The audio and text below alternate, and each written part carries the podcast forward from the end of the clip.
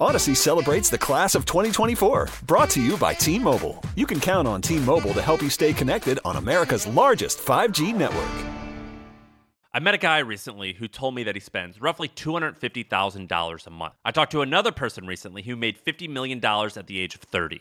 What do you do with that money? How do you spend it? How do you not spend it? What do you invest in? If you meet a rich person, these are questions everyone wants to know, but you're too embarrassed to ask. That's the whole premise of MoneyWise. We talk to real people who have made a significant amount of money and we ask them all about their finances. My name's Sam Parr and the podcast is called MoneyWise. That's one word, Money Wise. You can find MoneyWise wherever you get your podcasts. 97.1 FM Talk Podcast. Oh, have I got a story for you, Sue Thomas, coming up here? Resilient Oh, I'm ready. This um, th- these are the stories that always set you off. This one has to do with a biological male that is on the cusp of joining the LPGA Tour.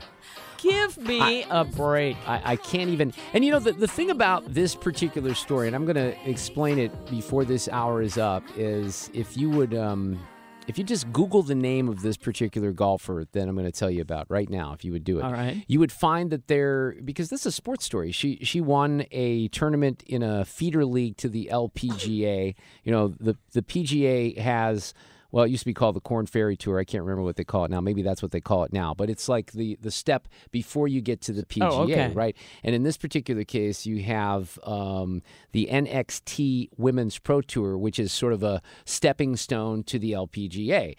And they've actually issued a statement about Hailey Davidson. I'm going to get into Hailey's story here in just a little bit. But what I think is interesting, and I also think it's very revealing, is if, um, look, that's a legit sports story, right? Yeah. You, you would think that sports journalists, whether they're at the New York Times, the Washington Post, the St. Louis Post Dispatch, or ESPN, maybe not as much Sports Illustrated because they've gone belly up too soon there.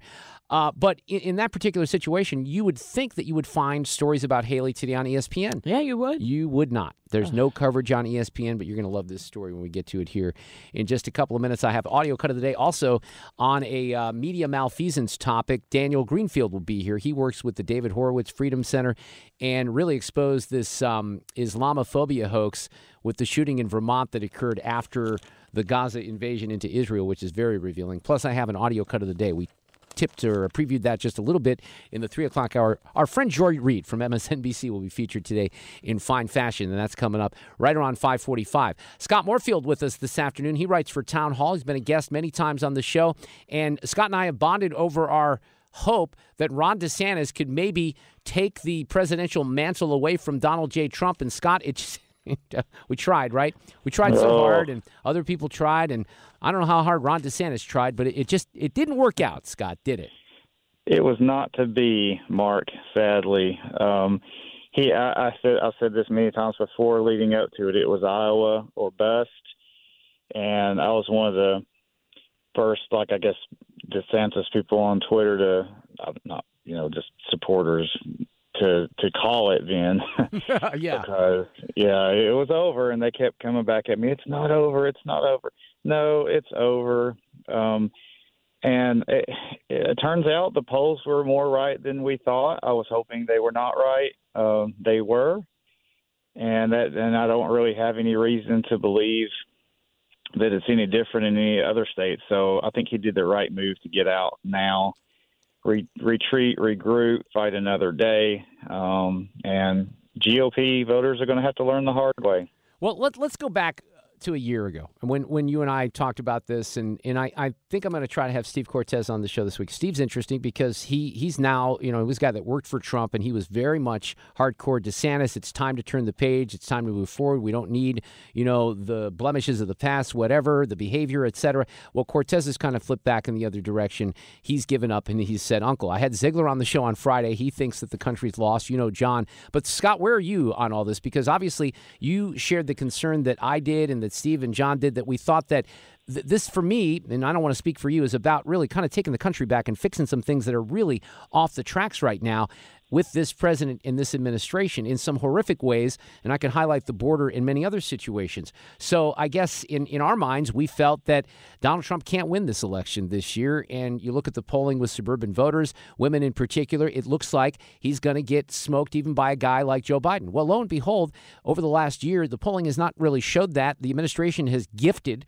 the Trump campaign and really Republicans uh, a bunch of stuff over the past year that might help them in the election in the fall. Now, I don't know where this takes us, but but I, I, wanted to encapsulate a little bit of your concern for the country and why you supported Ron DeSantis, and you can kind of take it from there. Yeah, so I mean, DeSantis was basically everything Trump wasn't, um, and he had the policy positions that Trump has. So we could have had just a super competent administrative administrator who could have gotten in there, and without all the craziness that Trump brings, and mainly, really, without without the J6. Because here's the thing: the Democrats haven't even gotten started yet. They haven't even begun to fight. They're they're content just to sit back. They don't care about the polls right now. Um, so of course, when you're not hearing anything from Democrats, you're not hearing constant repeats of all the craziness that Trump has said, even on Truth Social last year, all the the J6 stuff. And worse than that, the indictment. So we've got he's still got to fight all this stuff in court over this year. He's facing 91 charges. What is he? Does he? Does a conviction come before the election? Because if it does, a certain percentage of Republicans have made it clear that they're not going to vote for a convicted felon. So we're going to be stuck with a convicted felon as the nominee. That's the biggest thing above any of it. Well, yeah, and, the Democrats love that yeah. because you're you're right. The oh, poll, sure. the polling does show that the support wanes when you have convictions, and you know you just look at middle of the road voters and people who aren't really dialed into some of these issues right now. You can see how that would have an effect. On the other hand, Scott, doesn't it say? A lot maybe about these other candidates or maybe where the country is that they feel that maybe and, and I think the electorate is relatively informed when it comes to Trump and his behavior. They feel like there's no one out there that can do some of the stuff that needs to be done outside of Donald Trump. Now, whether they're right or wrong, I, I can't really make the call on that mm-hmm. because I thought that there was another path here and, and certainly I was wrong on that. But it says something at this point that, you know, Trump is getting people back and reeling them back in because they're so angry about what this administration's doing. Sure, it's the perfect. Um, it's basically the perfect ruse because obviously, well, the administration is obviously completely incompetent and and screwing up left and right. But by bringing these indictments when they have, it, it's it's perfect because it solidified the GOP support for Trump because the instinct is not to leave your leader wounded on the battlefield. Yeah you know we got to rally around him and i get it. It's it's a very um noble instinct that that trump supporters have. I have it. I mean if i could wave a magic wand and put him in office i would. I wish he were in office now. We wouldn't be going through a lot of this stuff if he was in office now. But but, he, but can you can you also say you know one of the things that concerned me about DeSantis going in is I was very open minded. I like the way that he ran Florida. I have friends down there who are Democrats who were relatively impressed. I think they were impressed with the way that he handled um, the aftermath of Hurricane Ian and some of the other issues in particular. We know the economic success, the COVID record, but there was something about DeSantis that people just didn't buy into, and whether it's related to charisma or other things, you know, specific to personality, it's kind of hard to compete with the Trump with the Trump personality. But there was something there that people just didn't trust, Scott. Yeah, I, I, I don't think it was so much DeSantis as it was Trump. I mean, people point to the early campaign missteps, and there were some, and there were some things that they could have done differently.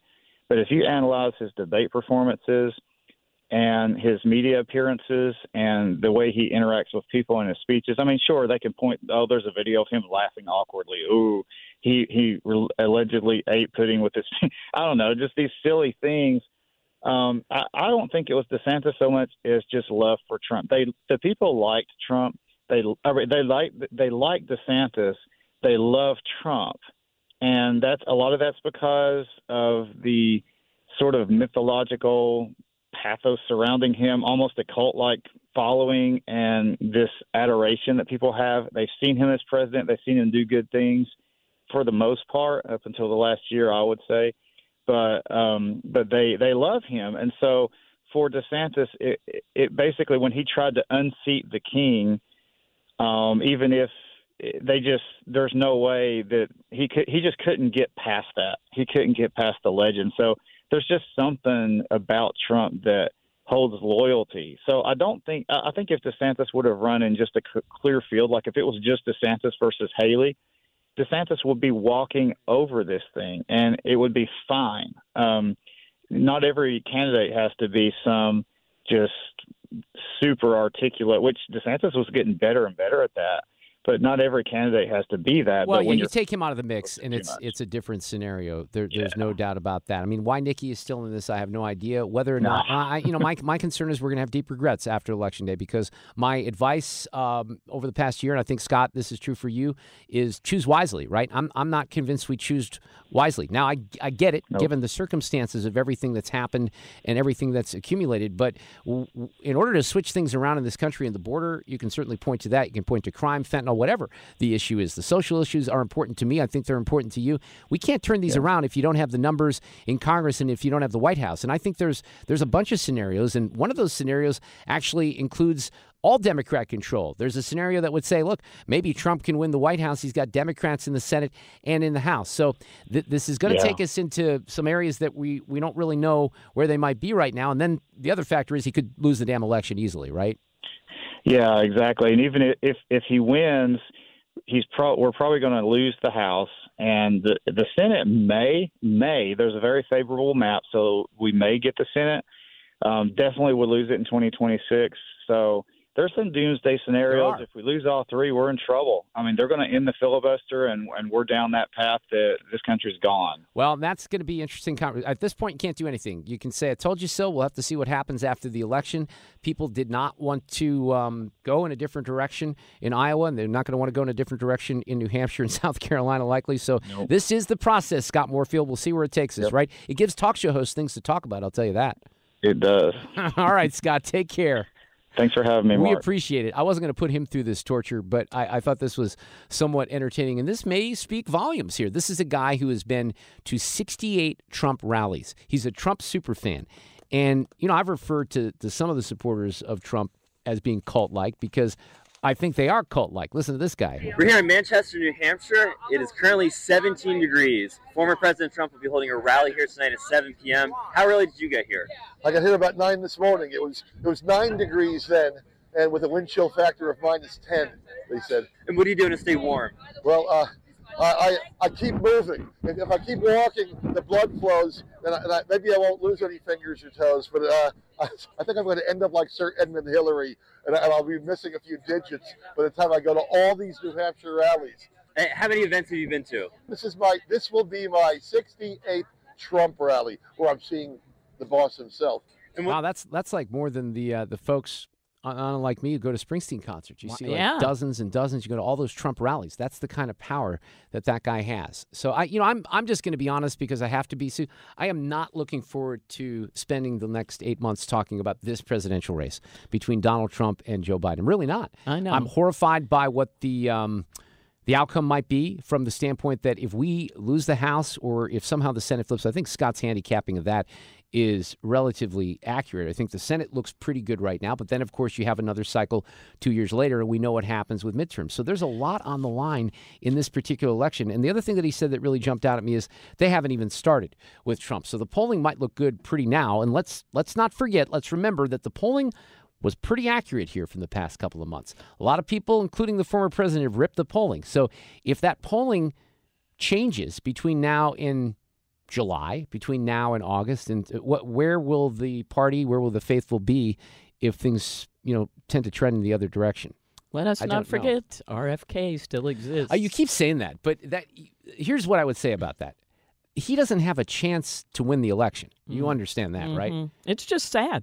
Well, I it mean, is. I'm not going to say that we shouldn't. I, I would love to be in a situation where we have more opportunities to, to make different choices outside of Republican and Democrat. This is not the cycle where that will happen.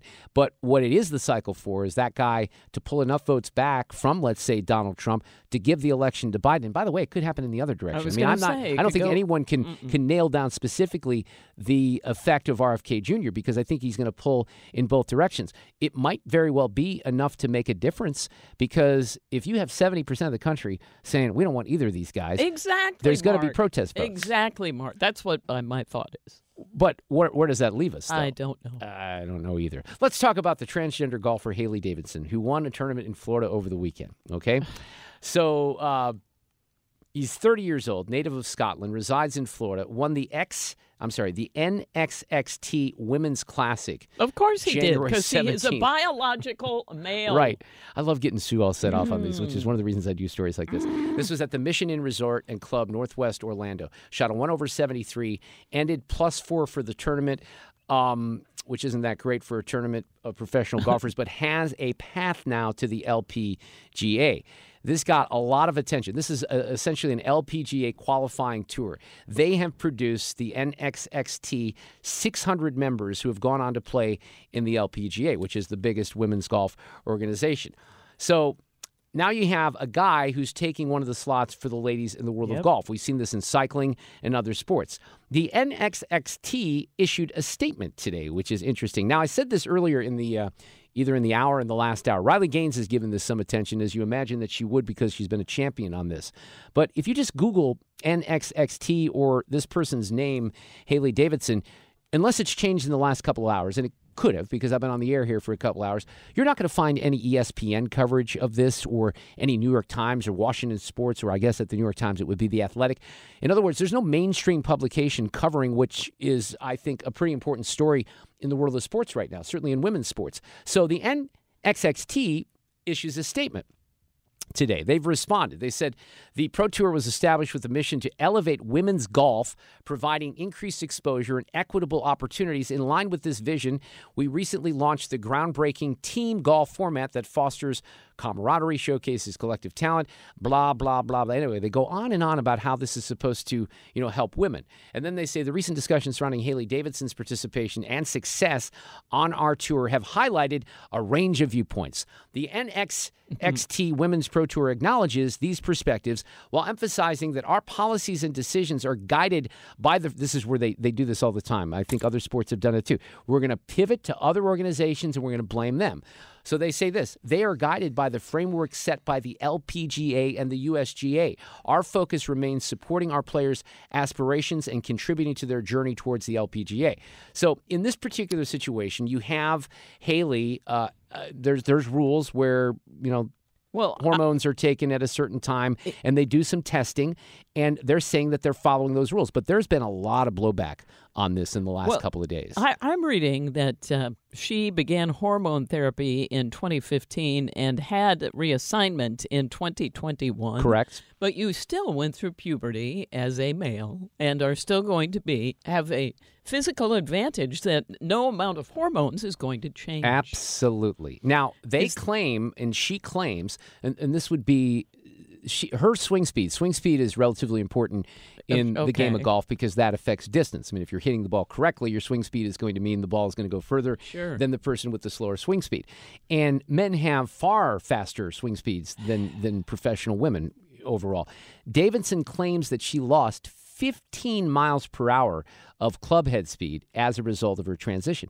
That's significant. Yeah. But to your point, there's all those other built in advantages that she's had, he's had for all these years. Wasn't able to compete until 2021, has been on hormone replacement therapy for five years and eight months up until that point. So now it's been years. And this is the part that really does intrigue me. And I don't know anything more than what I'm about to tell you right now. We have held up Caitlyn Jenner as an example of someone who's kind of been on the right side of these, right? Mm-hmm. Caitlyn Jenner, interestingly enough, supports Hailey Davidson. Really? And the quote is, and I don't know a whole lot more about it than this. He said, if I, I've been very consistent with how I've tried to approach these transgender athletes. It really depends on the sport. Hmm. Every sport is different. Now, that's what Caitlyn Jenner said in um, the summer of 2022. So that was, you know, a year and a half ago. But I don't know if that's changed. I do think it's interesting that there was support there from someone who has not supported Lia Thomas, you know, and thrown the red flag on some of that stuff as well. So follow this one because this is going to blow up. Even though ESPN, the mainstreams aren't covering it, it's getting a lot of attention behind the scenes for sure. Odyssey celebrates Father's Day, brought to you by T Mobile. You can count on T Mobile to help you stay connected on America's largest 5G network. Our lives aren't like they used to be. They're busier. Early morning Zooms, grabbing coffee to make that in office meeting, getting to your kid's soccer game on time. Life is different, and so is advertising. To reach any audience, you need your message out there in all media, broadcast to streaming, on screens, and right to the ears of your customers. And that's what we do at Odyssey. Let's build a media campaign that targets the customers you know and want to reach more of right here in our community. Advertise with Odyssey. Visit ads.odyssey.com pharmacy.com. All right, I have a, uh, I think, a really, really solid audio cut of the day coming up here before the end of the hour. I previewed a little bit of it with Joy Reid at the beginning of the show during the monologue. Oh. Tomorrow, um, yeah, Sue got a sample of that. Tomorrow Yeah. on the show is going to mention something, and I don't even know if I have anything to mention. Tomorrow on the show, we have nothing set up. I was just going to look at Oh, my we've got something. Fred, Fred puts things at the top, and sometimes I look at them, and sometimes I don't. We do have something for tomorrow. Oh, I was looking at mine. I don't see it. Wow, either. it's going to be great no matter what, Sue. You know it's that. It's gonna be terrific. Audio cut of the day, though, is coming up in about 15 minutes. There was a story that I highlighted, I think it was last week, might have been the week before. Daniel Greenfield, the author, the uh, title was The Greatest Islamophobia Hoax in America Exposed.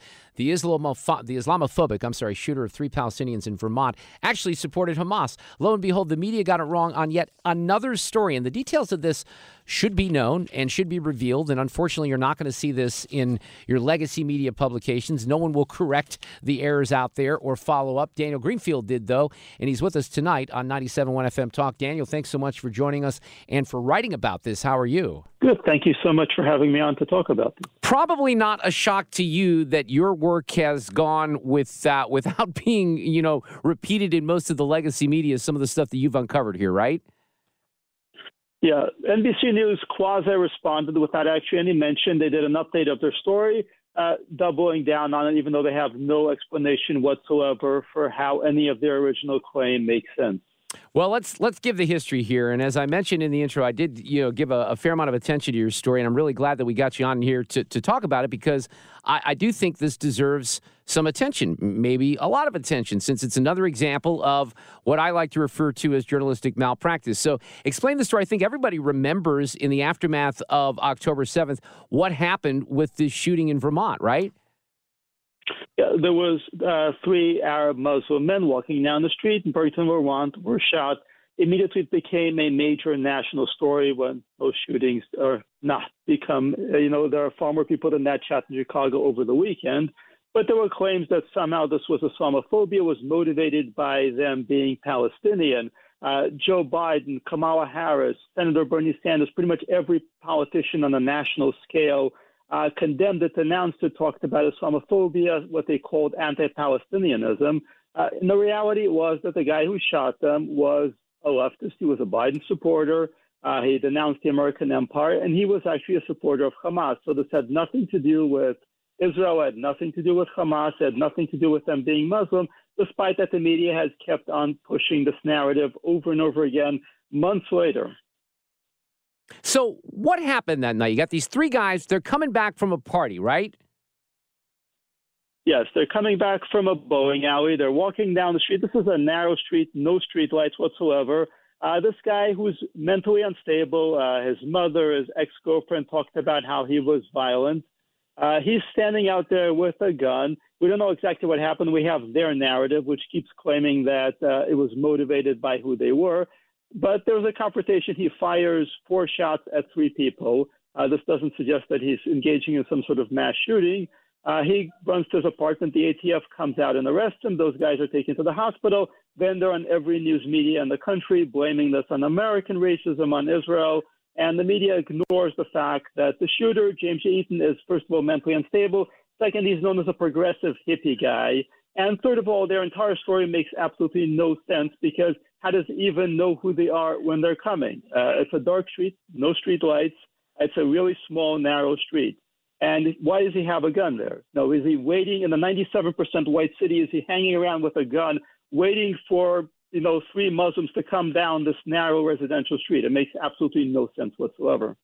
So this was one of those deals, though, when it happened, as you point out, here we are in the middle of the country. You know, it gets out there on Twitter, it gets repeated. You got the governor of Vermont that weighs in. You have the police, you know, lieutenant that, that chimes in, or the police chief. It's a hate crime. All these things. Then it gets multiplied in, you know, in the rest of the media. And a lot of people hear this story and they assume, well, gosh, this is uh, we're hearing in the aftermath of what happened in Gaza and Israel a lot of uh, questions about, you know, Palestinians. But now we have to look at the Jews because it looks like the Jews are retaliating here, essentially, with some of the messaging, wasn't it? Yeah, there was definitely that part. Eaton is not Jewish. Uh, they did this with another attack where the, there was a Chicago landlord who got into dispute, again, not Jewish. And they're spreading a particular narrative that benefits them and that distracts attention from what's actually going on, which is that there is a rash of attacks on Jews. There's a general attack, a rash of attacks by Hamas supporters on Americans. You know, we've seen the shutdown of highways, bridges, airports by these people. Uh, we've seen riots and violent assaults. And stories like this are meant to kind of flip the narrative uh, to evade what's actually going on. And by the way, there is a rash of violent crime in Burlington, Vermont. Much of it is actually caused by um, some of the Muslim immigrants who are living there, uh, which catapulted crime up by over 100%. So there is violence there. They just don't want to talk about where the violence is actually coming from. So, what what then happens with the beating? You even point out in your story, Daniel, that there is a uh, a local news outlet that's called Seven Days, and they reveal that this guy had tweeted something that was very pro Hamas. Yes, he had tweeted out in support of Hamas. This is not surprising because, as I said, he is a leftist. He denounced what he called the American empire and American foreign policy. Uh, this guy was not remotely pro Israel or anti terrorist. And if anything, he was the other way around. He viewed America as evil. He viewed Hamas as actually having a point. So he was not there lashing out at Muslims. He was there uh, being mentally unstable. And, you know, we've had quite a few shootings that were actually carried out by leftists, by um, including Bernie Sanders supporters, uh, which were then blamed on conservatives. Well, that's right. Yep, we uh, we remember that. So, in in the aftermath of some clarity, okay, and there was uh, one of the things I don't think anybody has heard of, and I didn't hear about this until I read about it in in your piece. Is there was even uh, something that was introduced in the city council in that community when it comes to this particular instance, right? Yeah, there were a number of council members. Uh, this was Burlington, Vermont, which is very much on the left. They actually voted to defund the police. Uh, they introduced this resolution blaming the attacks in Israel and then claiming that America is Islamophobic. And the resolution did not go through. It failed both. Uh, both versions of it failed. Why did it fail? Because by this point they knew it was not a hate crime. It was not Islamophobia. It had nothing to do with any of that. But the national media still kept pumping the story, and national politicians still kept pumping the story, even when people in Vermont knew this was not true. Yeah, and this is a pattern that I highlight with the media all the time, and this certainly fits fits the pattern because when this starts to get some you know clarity and after, as you point out, after a month of pushing this lie that the shootings were response to, you know, Israel's campaign against Hamas, well, then the truth comes out. But the media outlets that run with all the lies, they don't correct it, do they? No, they do not. You can fi- you can sometimes find the truth in local media outlets, and in this case, you can you can find that. This was uh, the material that I used for the story in part came from local media outlets, but nationally, NBC News, by the way, is among the worst because they've continued uh, pushing the same lie over and over again. The national media never corrects; it never says we got it wrong. Sorry, guys. So in the end, when it comes to this guy, Mr. Eaton, mentally unstable, left leaning, hated America, right? We're col- colonizers. That's to say, he's written about that stuff. He, um, you know, what wasn't Jewish. Uh, he he wasn't pro-Israel in any way, shape, or form. The narrative, nothing matches up from what the original reporting was. Where does that leave us right now? I guess it's just over, right? We just move on yeah, we move on to the next slide. And then when the next slide gets discredited, we jump on to the next slide. These are the weapons of mass distraction that the media pushes. Uh, they tell one lie. If the lie gets discredited, they move on to another lie. And we see this in national politics all the time. Uh, one lie just makes way for another lie, and they never actually fact check themselves. They never actually correct their own stories. They never actually hold themselves accountable. And as you pointed out, you know, I think this is important, Daniel, as well, that there is a pattern that exists when it comes to this type of, um, you know, of instance as well. When it comes to the the hoaxes that go on or the things that aren't true in um, in relation to Muslims in this country. Yeah, there's unfortunately a really long list of Islamophobic hate crime hoaxes. Uh, two major ones. One took place in Chapel Hill. There was a guy, again, uh, mentally unstable, prone to anger, got into an argument with his Muslim neighbors about a parking spot and opened fire on them. This was a horrifying crime, but it had nothing to do with their religion. This guy was a liberal politically. And everybody who pointed that out, including me, of course, uh, were ignored by the media, which insisted that this was an Islamophobic attack. Another case was a 17 year old uh, Muslim girl. She was with some friends. They got into a fight with an illegal alien gang member. Uh, he attacked her and killed her. Uh, this happened in Fairfax, Virginia. There were repeated claims that this was Islamophobia. They actually even pushed this at the actual trial. And again, this was a guy who is an illegal alien uh, who barely speaks English, who was a member of a violent MS-13 gang. Uh, he's from El Salvador. He was not motivated by her religion. This was not an Islamophobic attack. And yet we keep hearing these stories pushed over and over again. And even when it's discredited, uh, they still bring them up in the background uh, as for, for, historic background. The right. same thing is going to happen with the Burlington attack. So, Daniel, you we never really did this, and maybe I'm doing this a little backward here. Daniel Greenfield is an investigative journalist, wrote about this, um, and and I had gone over this case about ten days ago, and it's awesome that he came on to sort of go through all the details here. You are with the uh, the David Horowitz Freedom Center, and I don't know your background as far as what you've ever done as a reporter or or a journalist, and I'm not sure what that organization is all about. But I love the story because it fits with a lot of my narratives when it comes to journalistic malpractice out there. Is that something that you focus on now, or are you just a reporter? You're trying to get the word out. Oh, both. You know, often uh, the media outlets, the mainstream media outlets, are barraging people with things that are not true, with misinformation, and support to actually expose what is really going on. And a lot of journalism now involves correcting the journalistic malpractice of the mainstream media, which controls the high ground of communication but has no ethical standards at all. So one one reason I think this is important is, and I tick down the list of these cases all the time. And, and, Daniel, I'm sure you're familiar with our case here of Mike Brown. I like to call it ground zero in the St. Louis area. Ferguson with what happened with don't you know uh, hands up, don't shoot. It didn't happen. Nothing of the sort happened. But people to this day believe that. And this happens with story after story. I could even go to the Breonna Taylor story in Louisville. There's a bunch of facts related to Breonna Taylor, and I think what happened in uh, in that instance was was a terrible tragedy. And they they obviously made some mistakes. The police did, but there was a reason at the same time that they were investigating Breonna Taylor. I mean, she had a call that was recorded by the police to the jailhouse where she was talking about crimes being committed. So it wasn't like they just threw a dart and they decided to land on her apartment. But those are the types of things that get omitted from these stories that are very relevant that never get clarified by the media in, in this modern era. Yeah, that's exactly true. Uh, Michael Brown, of course, uh, the Breonna Taylor case, uh, there was extensive material showing that she was involved in criminal activity. She was not just this innocent girl that you see on television. Uh, much like George Floyd's background, right, uh, right. violent assaults are also uh, also ignored. Virtually every Black Lives Matter case, the person at the center of it was involved in crime. There are a handful of exceptions there. So the idea that these are just innocent people are being picked on for no reason except that the police are racist. Police in many of these cases, by the way, are themselves uh, members of diverse multicultural groups. Uh, the Freddie Gray case in Baltimore was one of the more outrageous ones where multiple law enforcement personnel were dragged through this process for years oh, because a drug dealer suffered an accident in the back of a police vehicle. Now the prosecutor was in charge of all this, is herself actually going to be facing legal charges. Meanwhile, she destroyed lives. She wasted millions of dollars in these legal cases. And that's the case with most of these BLM stories that are blown up by the media and that have no actual basis. Yeah.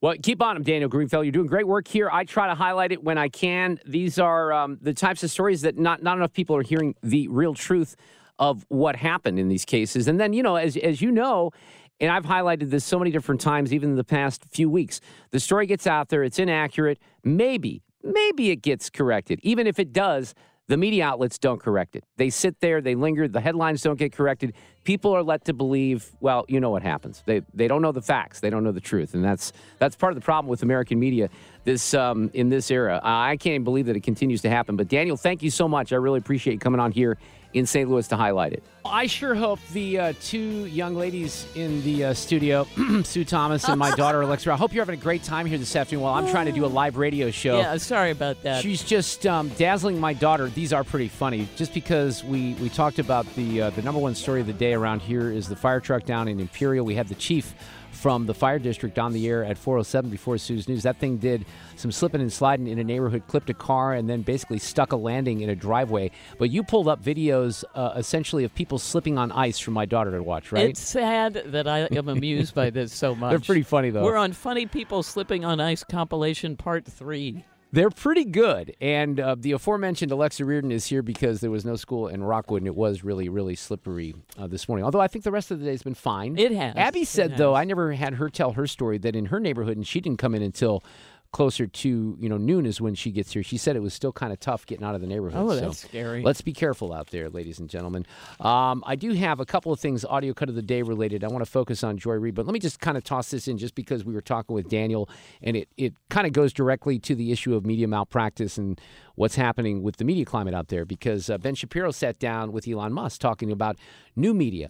Sue, we are old media people. Oh, you we and I, are? right? In, Okay. in a variety of ways: Well, radio, yes. television, newspaper, old media, digital, new media. Now, old media has aspects of new media, right? We have Instagram feeds and Mm-hmm. X feeds and things like that. We try to incorporate things and, and you know make it as user friendly on the audience as possible. We have the video feed where what do we have like four or five people Yeah, right now on watching YouTube and the X. Exactly. I mean that thing just blows. I can't even believe they can take the demand with our um, you know bandwidth here in the Odyssey Studios in St. Louis. But I thought this was interesting. Elon Musk with Ben Shapiro talking about how legacy media is threatened or are they threatened? Why does the legacy media seem to have you, particularly in the last year and a half, uh, in, in the crosshairs so much?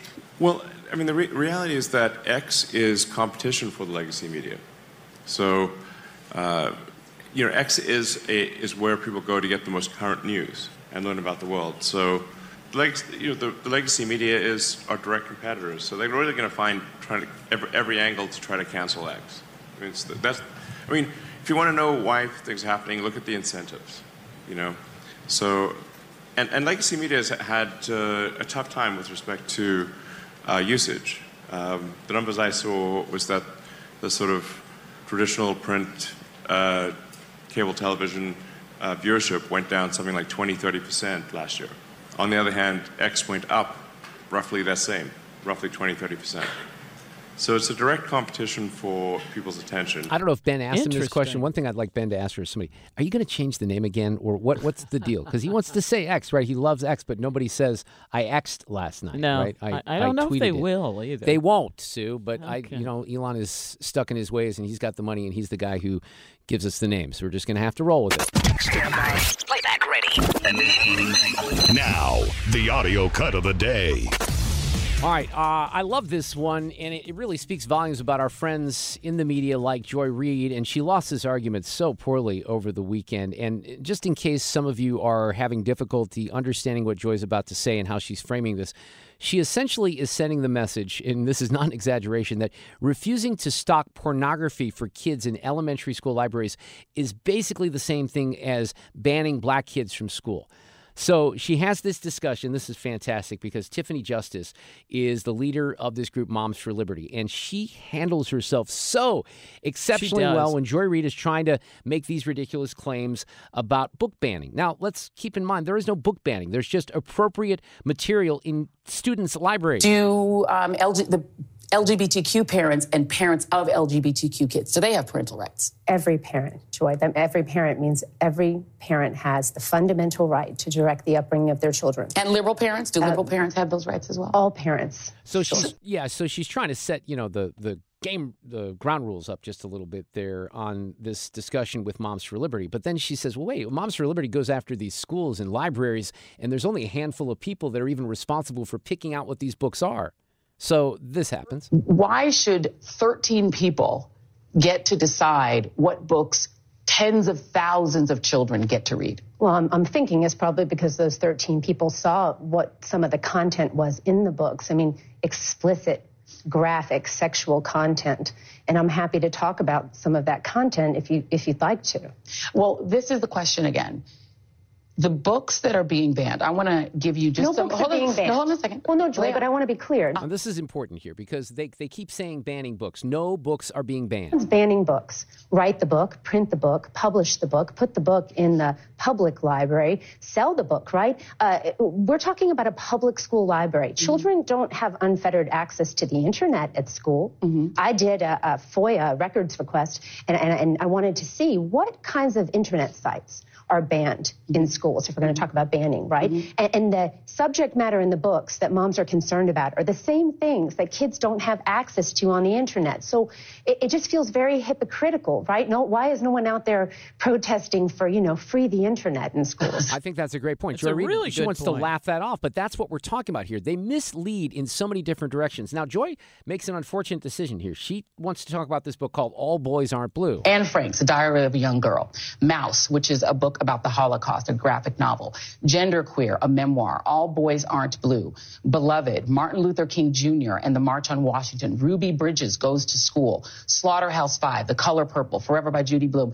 I could go on. These are books that are not only popular, in some cases are classics. Toni Morrison's The Bluest Eye. Yeah, what about that book, All Boys Aren't Blue? In counties like Broward, counties like Clay, counties like Escambia, Moms for Liberty activists are using booklooks.com.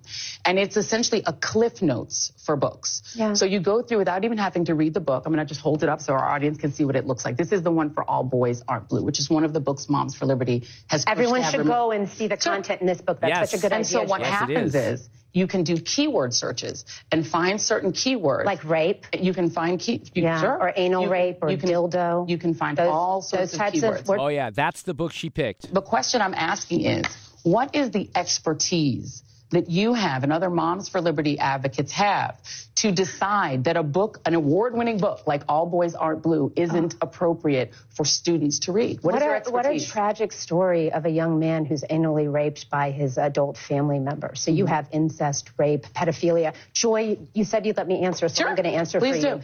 Um, in what context is a strap-on dildo acceptable for public school? Just, let, I mean, that's my question Mm-hmm. to you. Tell me what the context around the strap-on dildo or the rape of a minor child by a teacher. Hold on a second. No, Now no, you- no. no, wait, We're talking on. about No, no, no. public school. One, one moment. All right. So now you've asked me a question. Sure. I'm gonna, I'm gonna answer it. She's such an idiot. She doesn't answer it. She wants to ignore it. I think that's a real good question. By the way, gender queer has the same, you know, theme of a strap on. I can't say it because my eight year old is next to me and she didn't have her headphones on when that audio was playing. I'm trying to protect her. That's what this is about, right? Kids should not be exposed to this stuff. Joy Reid should be ashamed of herself. She does a great job, though, exposing her idiocy and ignorance on a regular basis. Get more at 971talk.com. Odyssey celebrates Father's Day, brought to you by T Mobile. You can count on T Mobile to help you stay connected on America's largest 5G network. I met a guy recently who told me that he spends roughly $250,000 a month. I talked to another person recently who made $50 million at the age of 30. What do you do with that money? How do you spend it? How do you not spend it? What do you invest in? If you meet a rich person, these are questions everyone wants to know, but you're too embarrassed to ask. That's the whole premise of MoneyWise. We talk to real people who have made a significant amount of money and we ask them all about their finances. My name's Sam Parr and the podcast is called MoneyWise. That's one word, Money Wise. You can find MoneyWise wherever you get your podcasts.